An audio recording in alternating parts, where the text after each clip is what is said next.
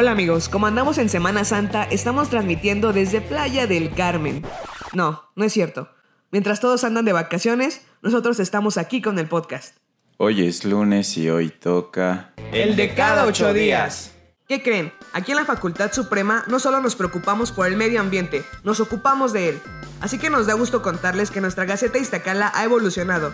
Ya no queremos usar más papel, no más árboles talados. Y por eso, a partir de hoy, se acabó eso de llegar al contenedor y que no alcancemos una. Ahora todos podremos descargar el PDF con el mismito ejemplar de siempre.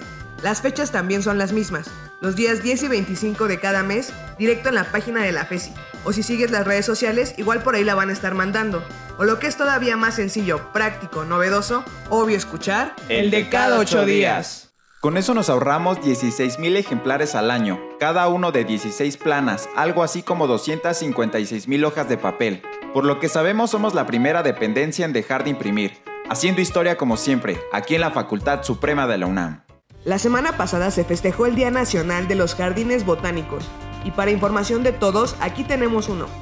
Esta fiesta es una tradición en Iztacala, pero sobre todo de los biólogos que, obviamente, organizaron una buena party en la explanada del comedor central, en donde hubo visitas guiadas a nuestro jardín, exposición de proyectos, muestras de distintas especies, en fin, un evento que ya lo esperábamos muchos. La pasamos y estuvo increíble.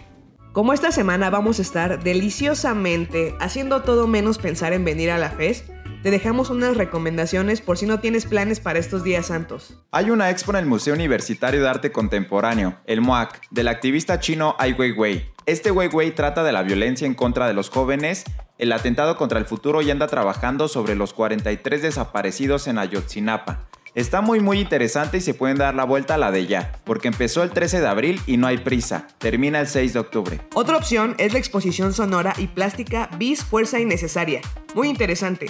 También toca el tema de las violencias ejercidas en México, sobre todo de 2006 a 2019. Todo razón del asunto de la narcoguerra.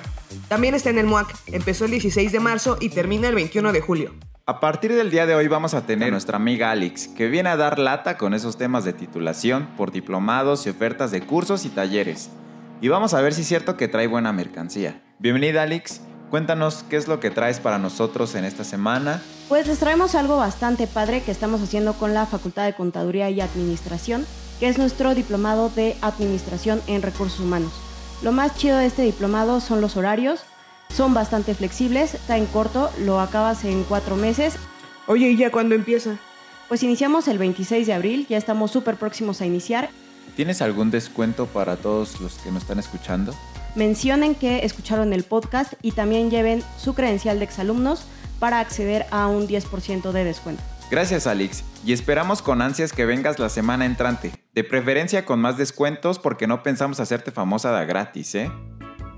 Compañeros universitarios, estamos listos. Los highlights de la Facultad Suprema han sido expuestos.